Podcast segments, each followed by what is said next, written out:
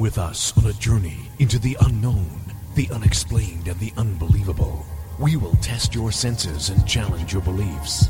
A world where science and religion clash. Or do they? You will meet real people and hear real stories, but you will not believe. You will witness strange sights and hear strange sounds, but you will not believe.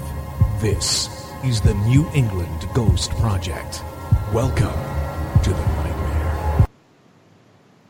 Good evening, everyone, and welcome to another outstanding edition of Ghost Chronicles International. Been on the air for a long time with these foreigners, but I'm used to it.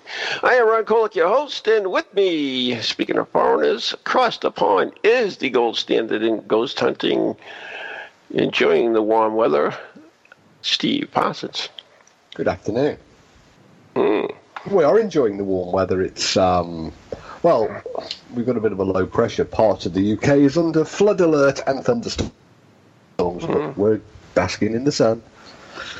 In Europe, Europe has broken all kinds of records uh, in France and other places. They're just celebrating Brexit early. Oh, is that what it is? That's what it is, yeah. so it's about two months before you'll be making your way across the Atlantic Ocean and arriving here in uh, great New England and uh, enjoying my company once again. Yep. Not long to go now. Back to Canada South.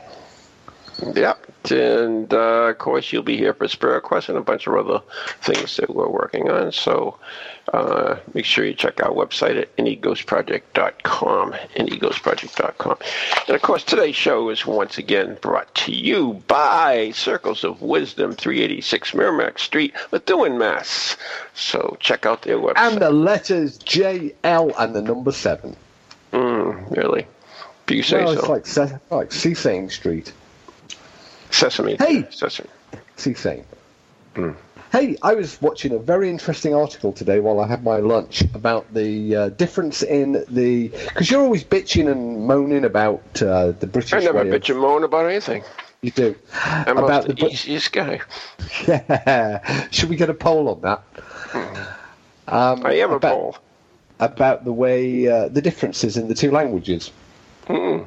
And. Um, why why we add letters because you're always complaining that we add the letters. Yeah, you always stick these DM letters and in. silent no, letters like reason. B, like the letter B in doubt, and we have uh, strange ways where the same letter combinations are pronounced different ways, or different letter Yeah, we have that too, pronounced though. the same way, and it, it all comes down to um, basically uh, the Tudors and a guy called Samuel Webster, who wrote the Webster's American Dictionary. And uh, our language has never, most other languages around the world um, went through a revision at some point where they decided to standardize all of the language, all of the spelling and the pronunciation, yada, yada, yada, uh, except Britain. Yeah, our yeah, yeah. Our language, our, our governance, uh, never instituted any form of um, systematic restructuring of the language. So our language just de- evolved uh, into what it is today, and it's described as the hardest language in the world to learn. Uh, because of the multiple ways that we can pronounce the same thing, or the different ways we can pronounce, uh, we can spell different things, I suppose. Um, but America adopted the the standards um, of Webster's American Dictionary, and uh, you you chucked out because America, uh, we, our language is based on four four cores, which is uh, Germanic uh, from the Anglo Danes who, who invaded us. Then, of course, French um, after the 1066 uh, William the Conqueror thing, and French became the language of the English court. Then, of course, we have Greek and uh, Latin roots in there as well, um, which is why we, we have these sort of weird differences.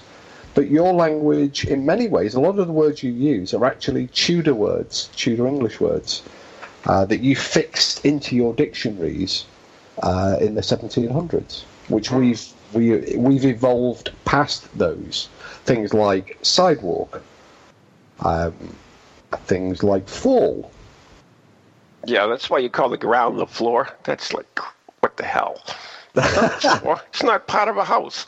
It is It the be the floor. floor. No, It it is not. floor. It's the ground. Well, you number your floors wrong anyway. You don't have No, a ground only have a floor. wall. Of course No, you do. you, you go into an American building with multiple floors, and you Mm-hmm. in Britain you go in on the ground floor. Then you go to the first floor, the second floor, the third floor as you ascend. thing. Why would you duplicate yourself? And in America, you're going on the first floor. That's like Exactly. upstairs. That's the first floor you're on. Why would it be anything different? Well, because the first floor is the basement.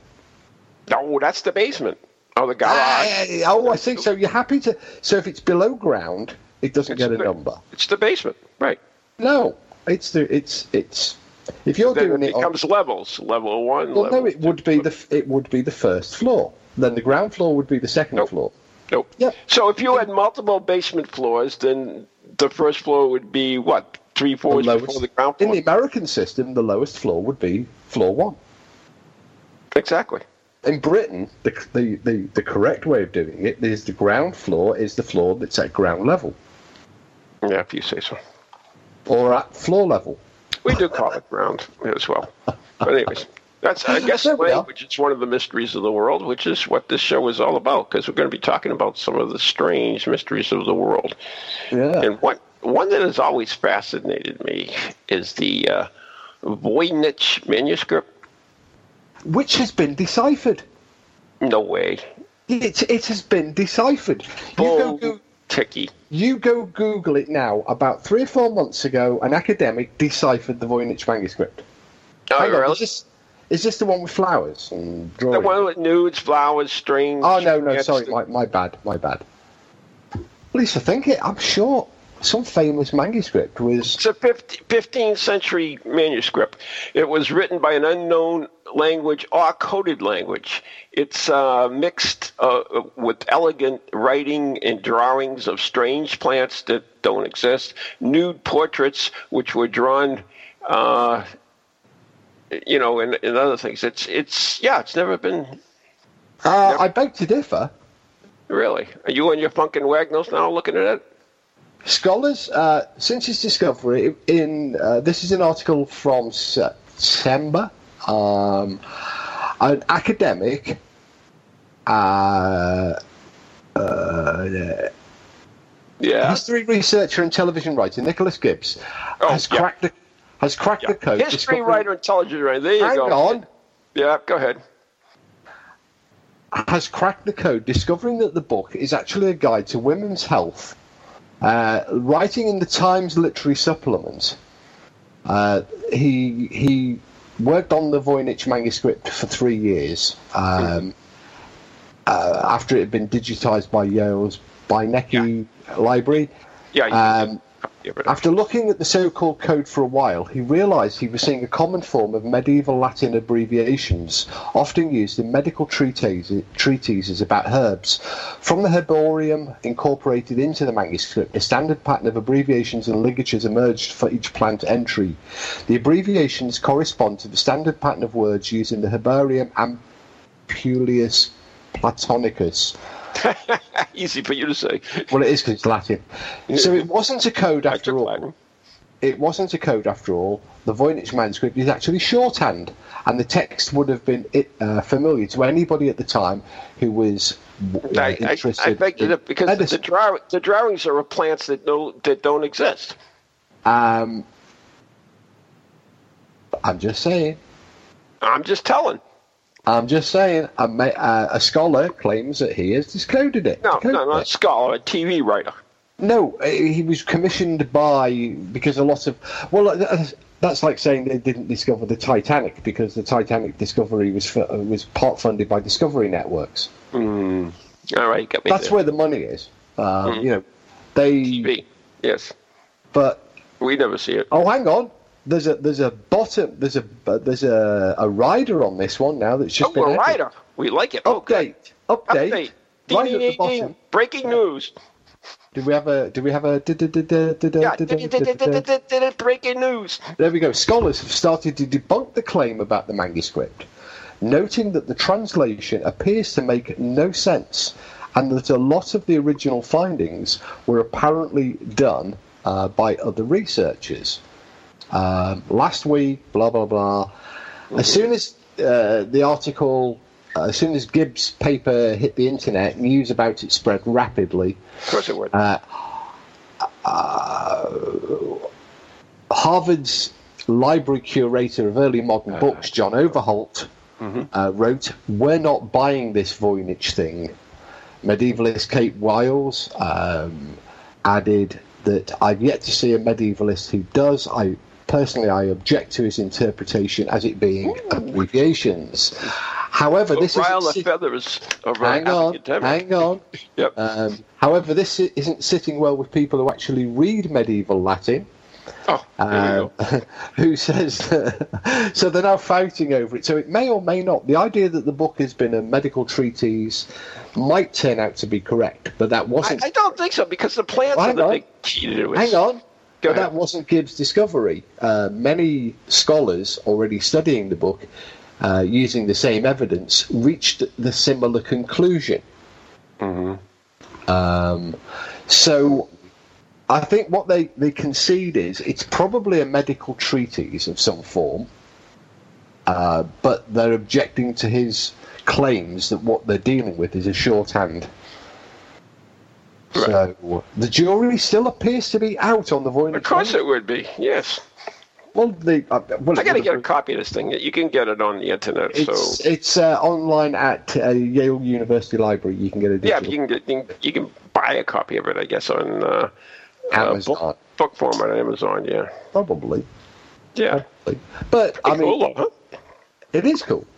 Um, I've seen them for sale in bookstores as well. Um, coloured No, reproductions of it. Bound, not bound ones, right? Uh, hardback, yeah, Seriously? yeah.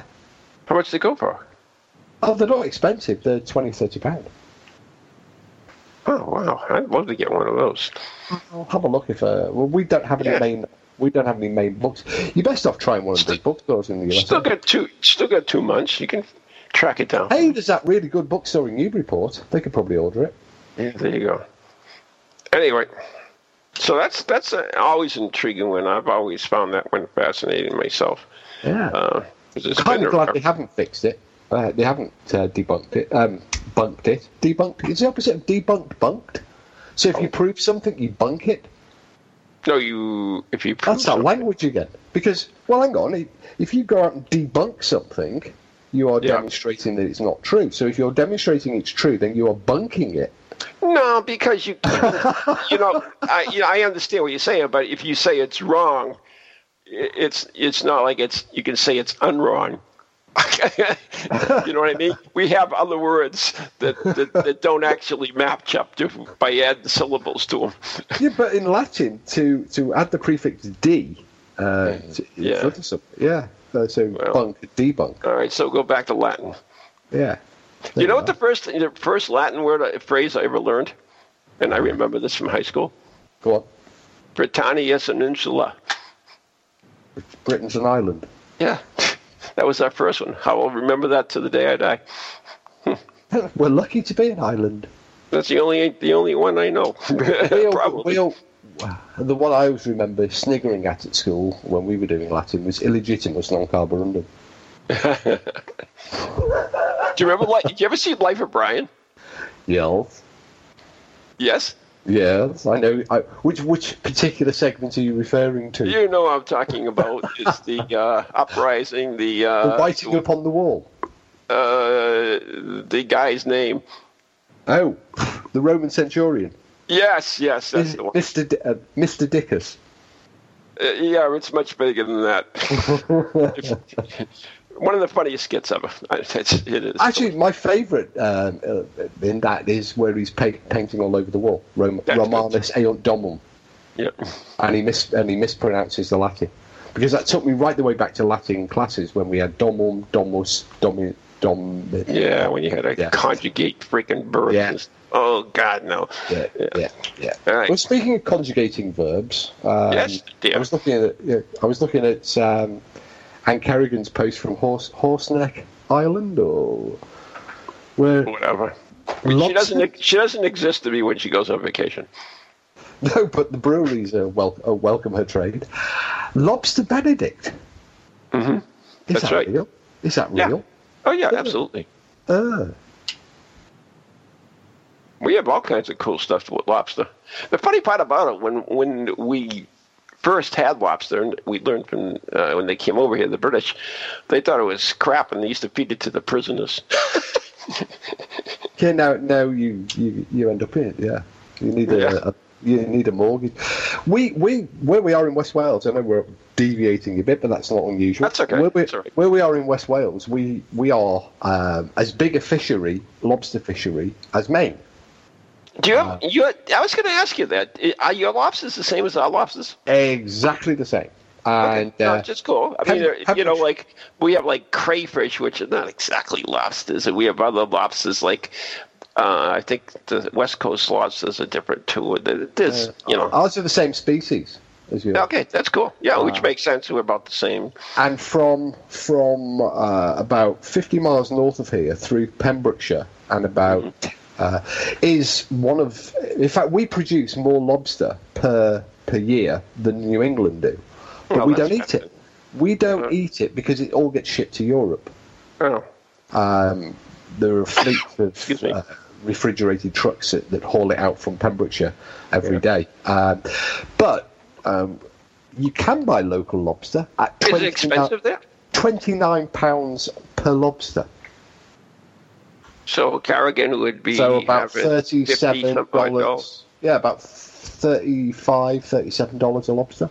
So for a one pound twin lobster sheet, two one pound twin lobsters, that would be about fifty some odd, oh, almost sixty dollars for Miss Carrigan when she comes to Spirit Quest, right? Well, she's she's a two lobster gal. Yeah, absolutely. Although the, I, Two fisted We- drinking or a two lobster gal? Yeah, we uh, we we got the boys to uh, try some seafood because they're at that age when like seafood is disgusting. But they, they have prawns, and then they, they have a delicacy here in Britain, and I tr- trust me, never ever eat it when you come over. It's called lobster tail. Oh, really? Um, It's and it's got- really good here. Yeah, it, it's never seen a lobster. Um, Oh, yeah, uh, what it is? Um, do you have crab sticks? yeah. Yeah.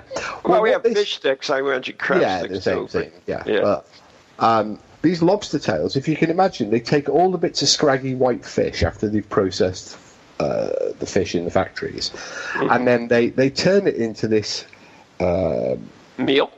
rubberized, bouncy ball shaped, uh, ro- lobster tail shaped. It looks like a like a lobster tail, Oh, it and does. it's, and, it, and it's painted uh, to look like lobster tail. Yeah. And yeah, you, and you eat it, but it has all the consistency and taste of eating a chewy rubber ball. We actually have that uh, that here. It's, we call it uh, imitation crab meat. Uh, we call it cat food.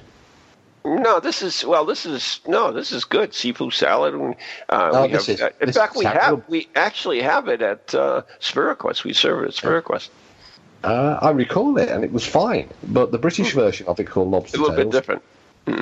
Very, very different. But obviously made to a price. Uh, Yeah. So, anyways, But you we, we have lobster tails here, which are actually this. Uh, it's almost like a croissant filled with uh, uh, a uh, a cream, uh, like uh, like a whipped cream. What do, what do you call that? Hard whipped cream. I, oh, I can't think of the name. of it. fondant. Mm, Could be. I don't know. It's a it's a sweet, uh, like like a marshmallow almost, but it's it's you know it's much richer and much better than marshmallow. But uh, yeah, they, they fill them up. Sometimes they put strawberries in them too. But they they're shaped like a lobster tail, or like a croissant. They're very flaky crust, and they're filled with this sweet uh, cream. So yeah. Yeah. Well, needless to say, the the boys like the prawns and Mm-hmm. the cockles, but they didn't. Cockles are just better, like tiny scallops. Okay. Um, but they they yeah no the lobster tails that we gave that we got them to try were just disgusting. So there we are. so going back to mysteries of the Yeah, let's go back to mysteries of the world. Oh, in fact, well, actually, that the, just before we do, because there is a mystery in this, because Ethan was telling me about what a helps in story. that lobster tail. Tony was telling me a story that circulates we were on the subject of seafood in the Mm. in the seafood uh, emporium. Mm-hmm. Uh, they had a tank full of crustaceans, including Yes. crabs, because obviously we have crabs as well as lobster. Mm. and he was telling me the the story of Crabzilla. Crabzilla. Ooh. Crabzilla. Now, I thought at first he was kidding, so I had to look this one up. And apparently, there is this story of and apparent photographs of these giant car-sized um, crabs Sweet. In the North Atlantic, um, and people have photographed them. Really? Go You know, it makes sense, you know. I mean, the ocean's so deep, and so if it's, you know, Yeah, we were saying that. Um, yeah, the, the the kids at school were talking about Crabzilla and um, and that he he'd done an internet search, and I, so I did too because I thought he was pulling pulling um, pulling my leg. But- kids would never do that. no, no, but he wasn't. There is actually this story of these giant crabs that um, escaped from a research institute in Britain Oh, of course it did. into the ocean. Uh, Mm. There's some mention of uh, nu- nuclear something or other. Oh, here we go. Yeah. we had that. We, that was 1959. They were making those movies. Well, it reminded me of escape from nuclear facilities. Yeah. And, uh, yeah, yeah, Yeah, yeah, yeah. And We have people- them, and we have. Uh, do, do you remember that one with the radioactive ants? Yeah, them. Yeah, that was awesome. Yeah, but That was an all awesome movie. What about I the one used with to the, the that. dinosaur that they uh, attacks London and they have to shoot it with a radioactive artillery shot? I used to, I used to love all those black and white sci-fi B movies. Oh yeah, I watched them all.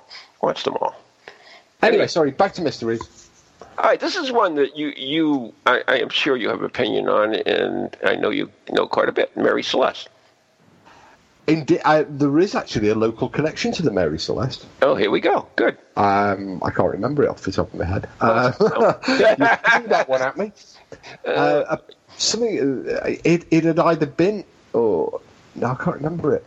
Uh, you tell you tell the, the listeners about the Mary Celeste while I Mary try Celeste and is an find the. American uh, brig, American merchant brigantine uh, that was found adrift in the middle of the Atlantic uh, without a crew in December 5th, 1872. Her lifeboats were missing, but the ship was in perfect condition and ample provisions. None of the crew on board were ever seen again.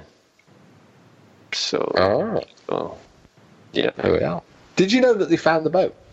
Yes. They were brought up into, I believe, uh, I think it was Spain or, or West Africa. I'm not sure. I think it was Spain, uh, maybe even Italy. But they, yeah, they're for salvage of it because they can salvage if you find a boat or if you can salvage it, and that's the the law. So Apparently, yeah, it's the, yeah, but the wreck of the the ship, um, obviously, it didn't wreck. No, eventually it did. The No, wreck of them in 2000 in 2001, the wreck of the Mary Celeste um, was discovered off Haiti by a team of maritime archaeologists led Oh, by. okay, okay. Now I get to what you're saying. Yeah. Yeah, not that you were Uh, saying at the time. No. Oh no, no, Okay. not time. No. Um, it was found by uh, a team from the National Underwater and Marine Agency, um, but is unlikely to offer any clues about what happened to the vessel when it was abandoned. Uh, the the discovery was announced at a news conference in Halifax and Nova Scotia in 2001. And, and you know, actually, if I knew I was going to be talking about this, you brought me a book, uh, I think three years ago, on the Mary Celeste uh, or other mysteries as well. Uh-huh.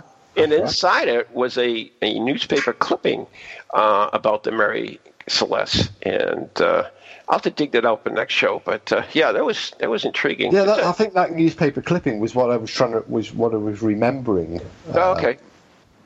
but I, um, I will not- dig it out not- for next show. Then we'll we'll Cool. just uh, hit back that. So we'll skip this one and go on to the next one. And which is, you know what? This is a, a kind of a cool one. I love I love mysteries. I don't know if you you do or not, but I think you do, right? I definitely do. Yeah, you know, we love we love collecting things. We love uh, mysteries. We love doing things. But Roanoke Island. Oh, do you know I watched uh, uh, what's it the the Mystery of Oak Island every Not Oak Island, Roanoke Island. Roanoke Island. Yes, it's one of the first colonies, actually. Of the, Oh, is this the Yeah. colony that disappeared? Yes, Roanoke Island, Ah. situated off the coast of North Carolina, was established in 1587 by English settlers, led by story now. John White.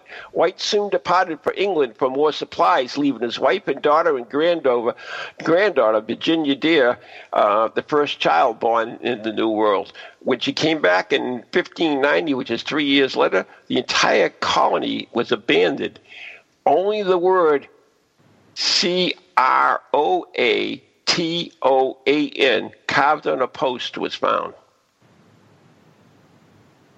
Isn't there some uh, some something relating to this that there were uh, later um, some There are theories.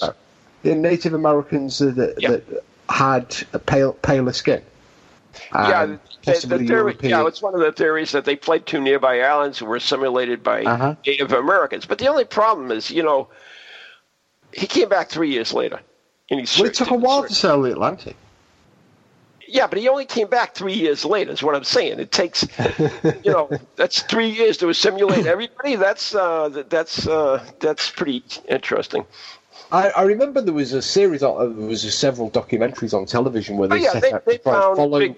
Yeah, try, they set out to try and follow, uh, or try and discover what happened, didn't they? They they went back through archaeological dig Mm-hmm. sites, Native American sites, to see if there were any remnants of this survive um, of the survivors from Roanoke Mm-hmm. Island.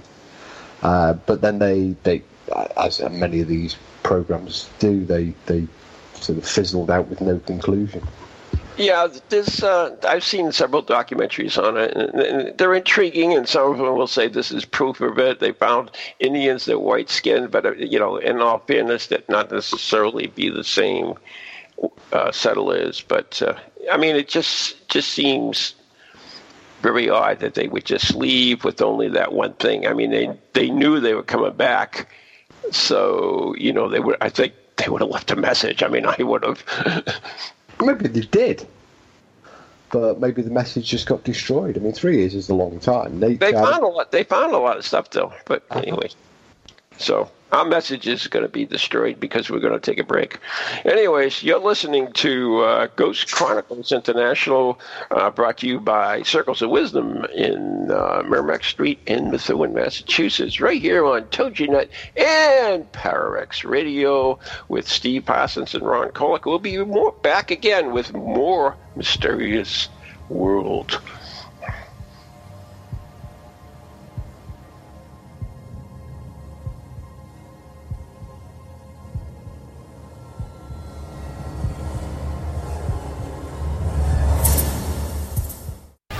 Welcome to TogiNet, radio with a cutting edge. Do you have a paranormal event, book, or something else you want people to know about?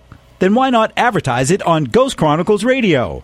With over 150,000 downloads a month, get your message out to an audience that's interested in the subject. We have a plan at a cost that fits your needs. For more information, contact Ron Kolick at any ghost project at Comcast.net or call 978 455 6678.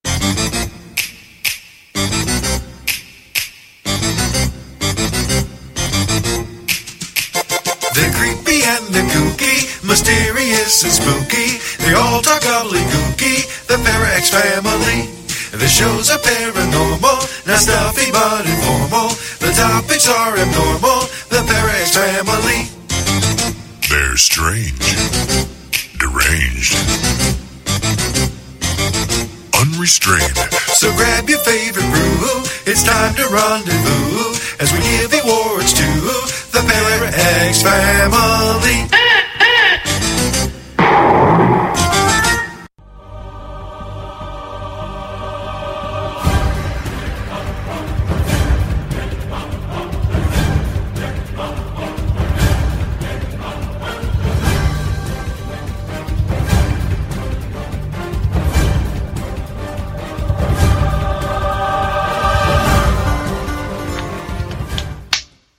Alice Ron, Ron, what are you doing?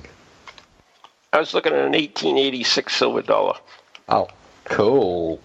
Um, yeah, welcome back to part two of Ghost Chronicles International, um, where Ron is going through his uh, silver Point. stack. See that uh, you, you, Steve's told me that the course that he is once again into s- coin Yeah, collecting. I know, So I had to I dig out all my rare coins and start Got looking at your, them. you, got, you set your 81 Morgan dollar.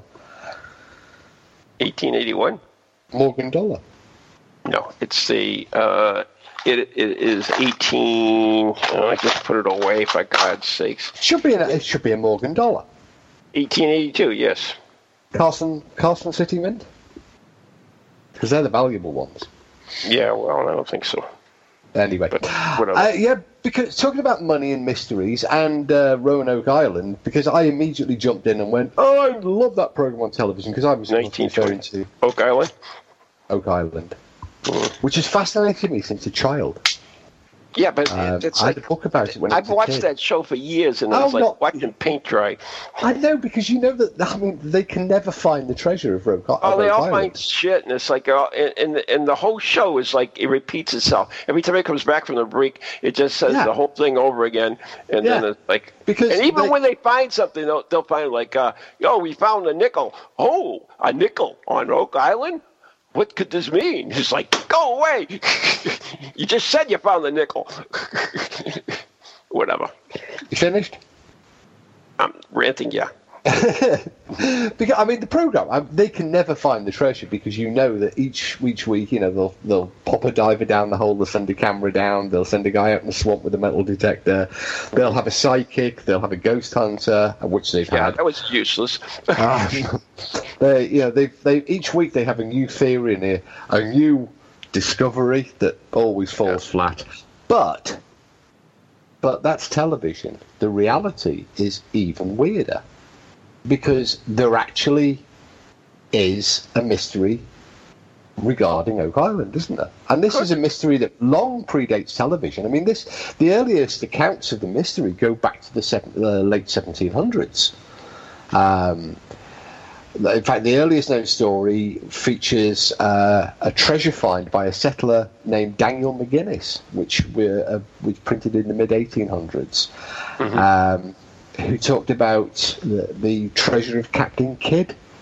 Uh, Yeah. Which was, which was, and there have been discoveries on Oak Island. Uh, there is, or yeah, I, mean, I think, I think the, the the the more recent excavations have long since dug it out, smashed it through, and but there was seven.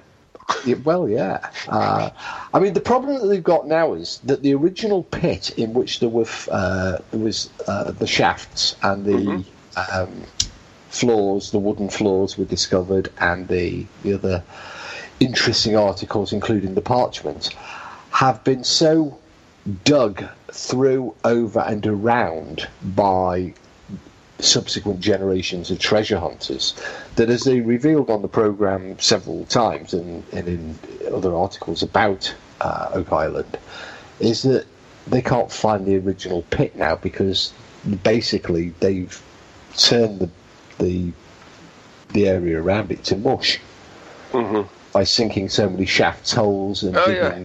And down and smashing it around. There, has been a lot of people, you, you know, they brought in big, big heavy equipment. and One of our presidents invested in it and everything else. Uh-huh. It's like everything. So, anyways, the, here it is. And uh, since 2014, Rick and Marty Lagina, uh, whatever the name is, hope to solve the mystery of uh, Oak Island. So, anyways, they can you go there? Oak Island is a small island off the coast of Nova Scotia, Canada, in Mahone, Mahone Bay. It is currently privately owned. In 2008, the Lantier brothers purchased the controlling interest of Oak Island Tours. When they're not treasure hunting themselves, their company leads private and public tours. Bad news is that tours are in such high re- uh, remand that they uh, sold out the entire year. I mean, but I I, would have yeah, thought I was going to take you there, but forget it. yeah, it's a long way to walk. yeah. But I mean, the, the, the first story of the first excavation appeared in uh, a Liverpool publication uh, in October of 1856, and talks about a group of people who got together to dig for Captain Kidd's treasure on Oak Island. Um, and a later account was uh, published uh, in Chester, Nova Scotia, uh, which then sort of took up the story of the Liverpool um, account. There was Yeah. there was there were excavations right the way through. There was another excavation in 1861 by a company called the Oak Island Association, where the original pit was re-excavated down to 88 feet, and more shafts were uh, were dug. Um, then, of course, they they made the um, the discoveries of the platforms beneath, but then they also discovered that there was a side shaft which appeared to link directly to the ocean and promptly flooded the place. Yeah. Um, in 1866, the Oak Island El Dorado Company or the Halifax Company were formed. They they they dug all over the place uh, with shafts, boreholes, and tunnels. Uh, in 1896, another group arrived with steam pumps and boring equipment intended to try and pump the thing out. Um, they claimed to have brought up samples of parchment that had um, letters, words uh, apparently uh, inscribed on them. Yeah, one, of- 1909. one, of, one, of, the wait a minute. One of the theories is that uh, Shakespeare's or manuscripts written by uh, Sir Francis Bacon uh, were buried there. Well, there we go.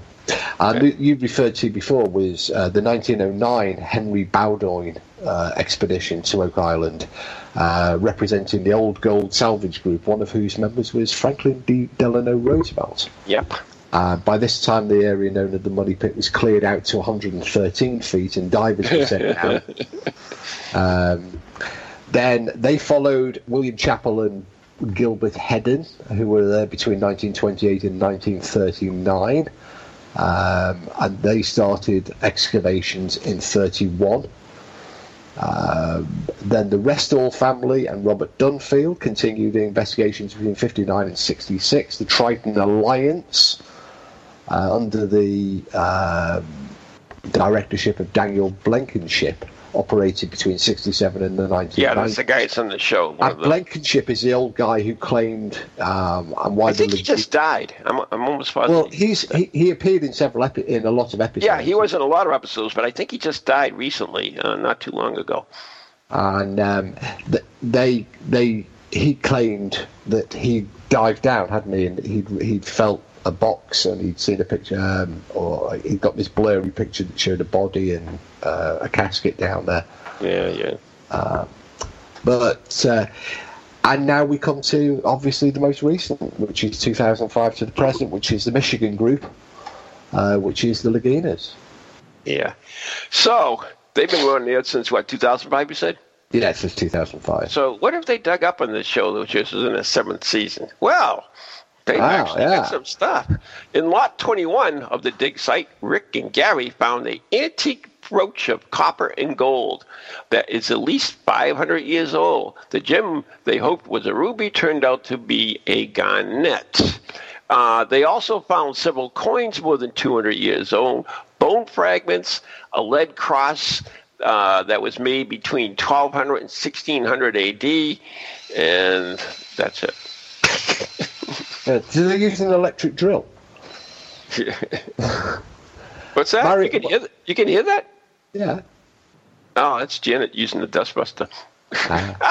Well, I mean, uh, d- uh, amongst the artifacts reputed to be uh, in the Money Pit, you mentioned already the um, in the 1953 book, The Oak Island Enigma.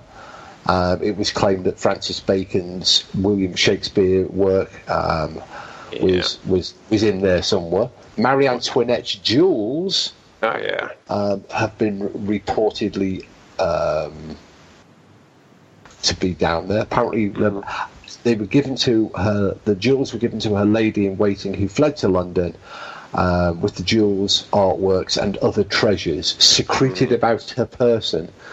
Um, she then subsequently fled further to Nova Scotia. She contracted the French Navy to construct the Oak Island pit.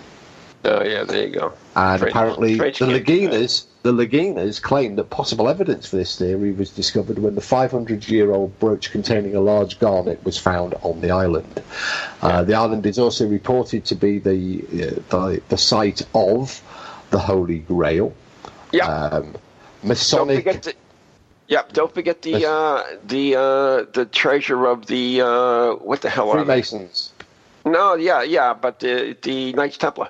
Yeah, yeah. What I was going to say, the, Freemasons apparently took the treasure of the Knights Templar down there, um, and might be also the final resting place of the Ark of the Covenant. Yeah, there you go. So it's all there. Very small play, Yeah.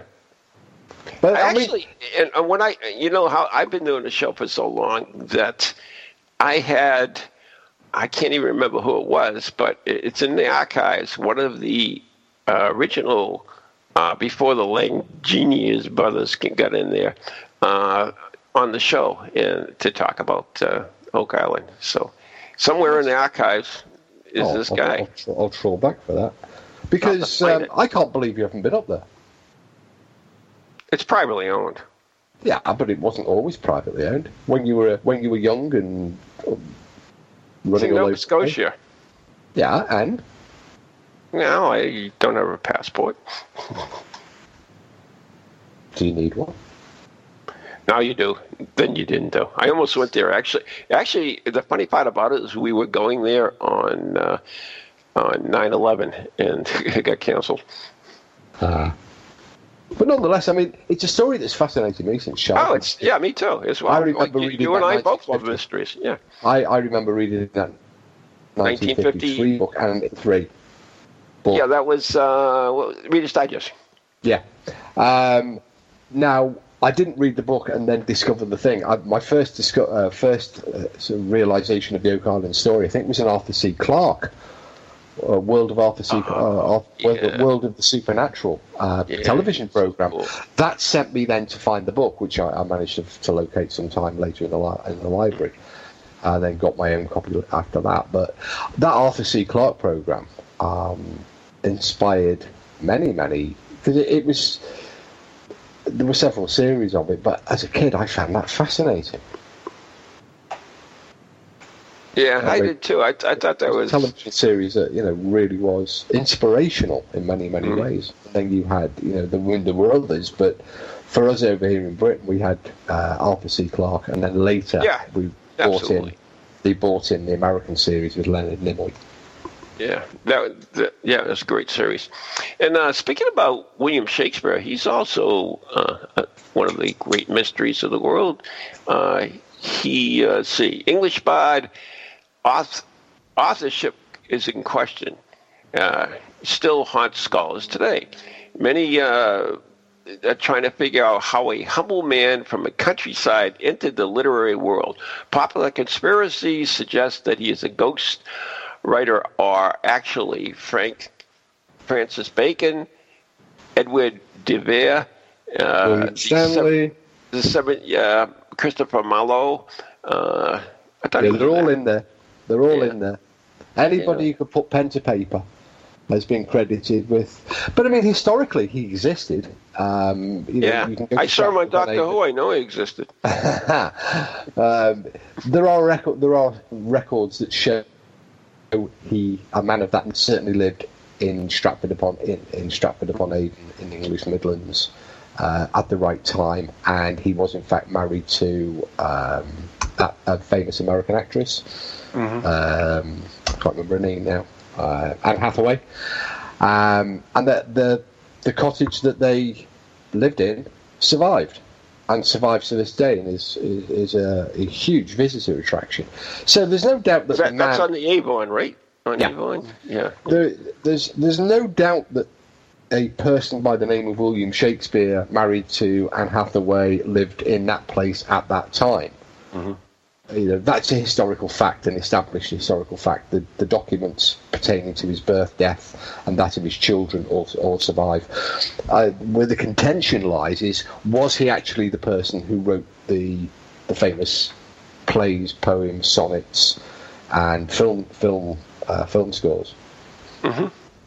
Um, that's where the contention lies, and there have been many scholars who've come forward and said that WS was um, an acronym for William Stanley, um, who was one of the one of uh, the landed gentry in Britain, uh, and at the same period. Uh, others have claimed that it was uh, Francis Bacon. You've named two, two or three more. Yeah. But I, I think I, it's interesting. It, for me, I think the fact that you know, he signed his own stuff. We have uh, examples of his handwriting, um, and we have documents that prove he existed.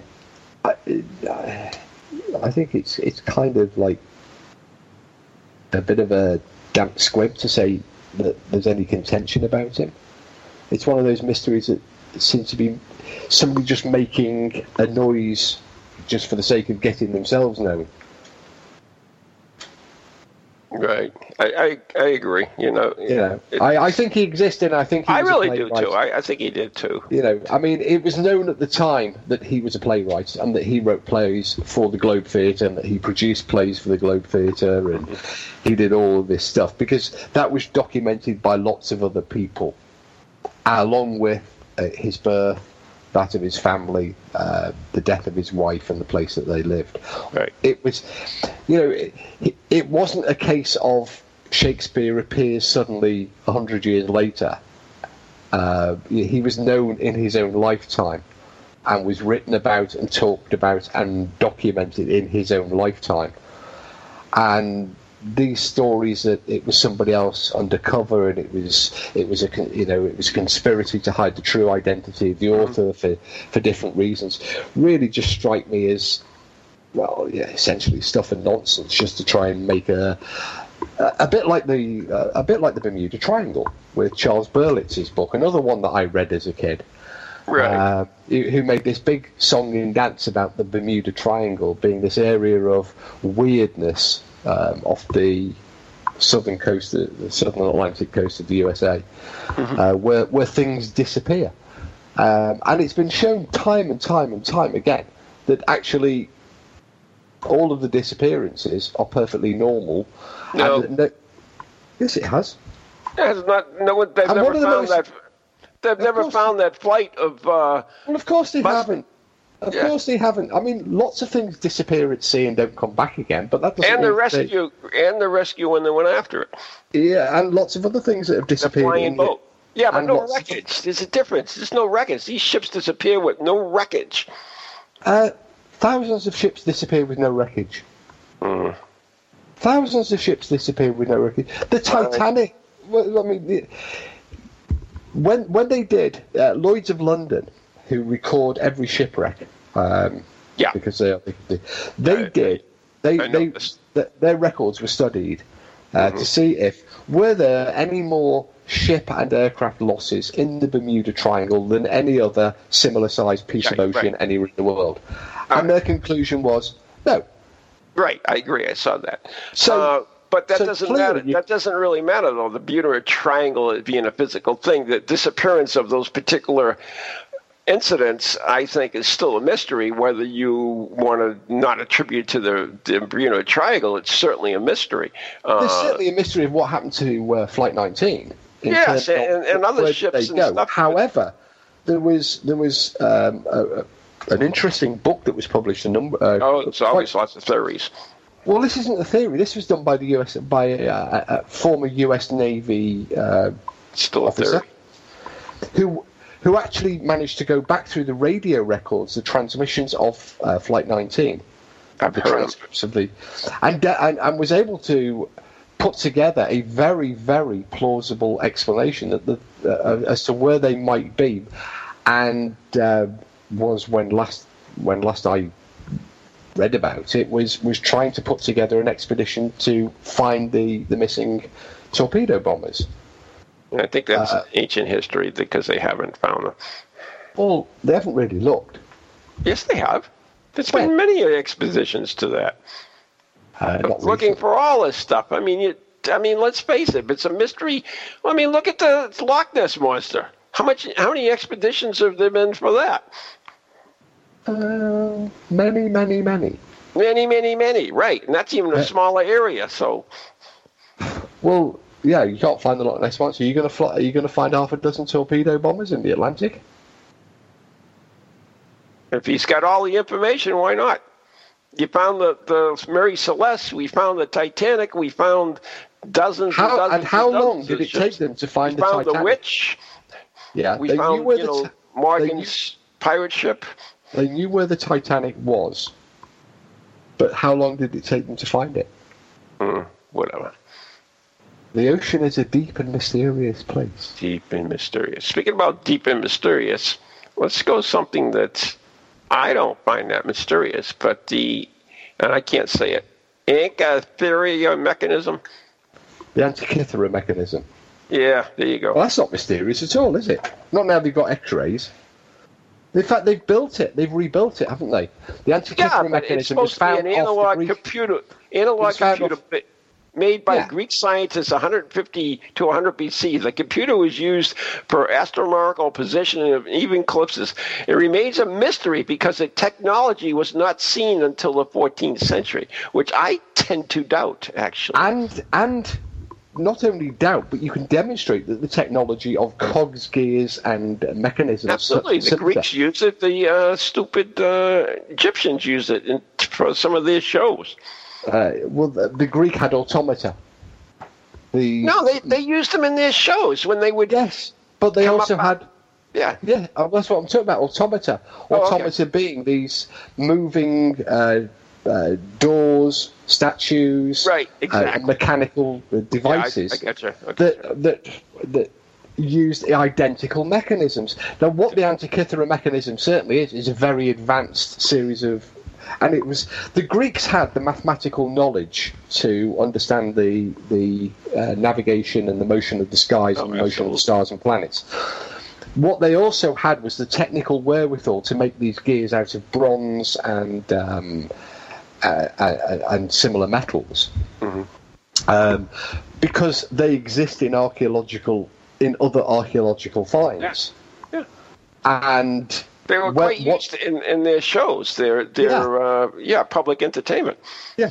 Um, what they what they uh, also did was uh, quite uh, only within the last three or four years is using X-rays and the other bits of the Antikythera mechanism that were originally left behind because divers went back and got more of it. Yeah. Um, they they built a fully working uh, replica of the Antikythera mechanism and tested, and it was also built in a compu- inside a computer. They they also made a, a virtual version of it. well, no, they made a three uh, a virtual version of the Yeah. Antikythera mechanism inside a computer to test their notions that what it was was a navigation uh, tool that you would put in certain details into the the missing dials and fascias of which remnants survive, and it would move and tell you the positions of the stars and the planets and the sun. And it was perfectly, you know, this comes back to this nonsense that they talk about things like uh, the pyramids. Oh, we were too stupid to build the pyramid. We, you know, we had to rely on aliens. Uh, you know, three thousand years ago, we, we couldn't figure out how a screw thread worked or how a gearing mechanism worked. Exactly. Uh, we so we, we we were just dumb monkeys three thousand years ago. Um, so we had to we had to rely on aliens to put this technology together for us, and it's a bit of a crashed spacecraft that they gave to us, and you know, and without that we would have had no civilization. Well, you know, the problem with that is historically the civilization pre-existed the Antikythera mechanism. Yeah, I agree with you. So, anyways, we uh, we are running out of time, and of course, one of the other things that we wanted to talk about was the uh, uh, what do you call it? The Oh, uh, hang on, while we're still on the the Area 51, which by yeah, September twentieth. September 20th. So we are now um, heading towards that particular. I'm Uh, so looking forward to that. Yeah. So, have you an update on it, or is it just No, it's still going ahead. Um, it, it- going course, ahead, uh, huh? Well, it's going ahead on social media. Whether it actually turns into reality. In fact, I let's be honest. That's they're never going to let it happen, are they? They'll just stop them at the state line. You know, any any movement of the you'll find that the Arizona you'll state get you'll get some idiots that'll Oh yeah, you'll you'll get a couple of um, and end up in a blaze of glory. There'll be a couple of propeller heads try and get through, but what will happen ultimately is the Arizona state government will just seal, the border, state borders a couple of, 24 hours before and stop the propeller heads they, getting they'll use the Which is a great shame and pity, And, uh, because you know, led by Will Smith, um, a line of RVs crossing the the desert towards uh, Area 51, which of course isn't in a desert; it's in the mountains, and uh, reached by reached by one one or two tortuous roads. But I was going to say about the Antikythera mechanism. I heard. Oh, I'm sorry. I, didn't- I, didn't- Oh, I well, thought we just- just moved just- on. My just bad. well, your your mispronunciation at the start reminded me of uh, Oh. something that happened at a conference a few years ago, where one Mm-hmm. ufolo- ufology researcher um, Oh, here we go. of of yeah of um, who, was a firm believer in the alien hypothesis of the Antikythera mechanism, but Mm-hmm. suffered like you from a slight problem with pronunciation, called it You the think? anticlitoris. Called it the anticlitoris mechanism. No, he said the anti-clitoris mechanism, well, yeah, which was happens. amusing. It was Yeah, amusing. Sure. they have a word for that. No, but that's besides the point. So, anyways, uh, yeah, we'll have to keep an update on that Area 51. Maybe we can broadcast live from there. I'll drive. You, you, you can stand on top and man the uh, man the, the gun turret. Right, we'll have our tinfoil hats on. That's it. I want one with. I want those be- a beanie with propeller. Gotta look the part. That's true. It's true. Yeah. Anyway, so that's our show. You'll be joining us uh, here in New England in a couple of months. I shall. I've been uh, busy busy working on the presentations for that uh, this very week. And neghostproject.com. Get to check it out. Yeah. One final question. Do you happen to know the origin of the propeller beanie? No, I do not. Nor do I. Hmm. I'd be fa- I, I, it's something. It's got to be a failed attempt. It's got. There's got to be something, hasn't there, behind that? Because it's it's become a popular meme for nerdy sort of. So there obviously was a for somewhere in it, there is a propeller beanie in existence. The forerunner of all of the nerdy beanies. Okay, we've only got 30 seconds. The original propeller beanie was invented in 1947 by Yay! science fiction author Ray uh, Faraday Nelson when he was in high school sophomore. The inaugural incarnation was a brimless, uh, visorless skull cap. Uh, type uh, beast. In 1929, American television series Time for Beany uh, started uh, to air locally with this, this thing on it. So there you go. So, anyways, There you the tunes I are knew on. you'd We're know. gonna go. Good night, God bless. You receive. Good night, God bless.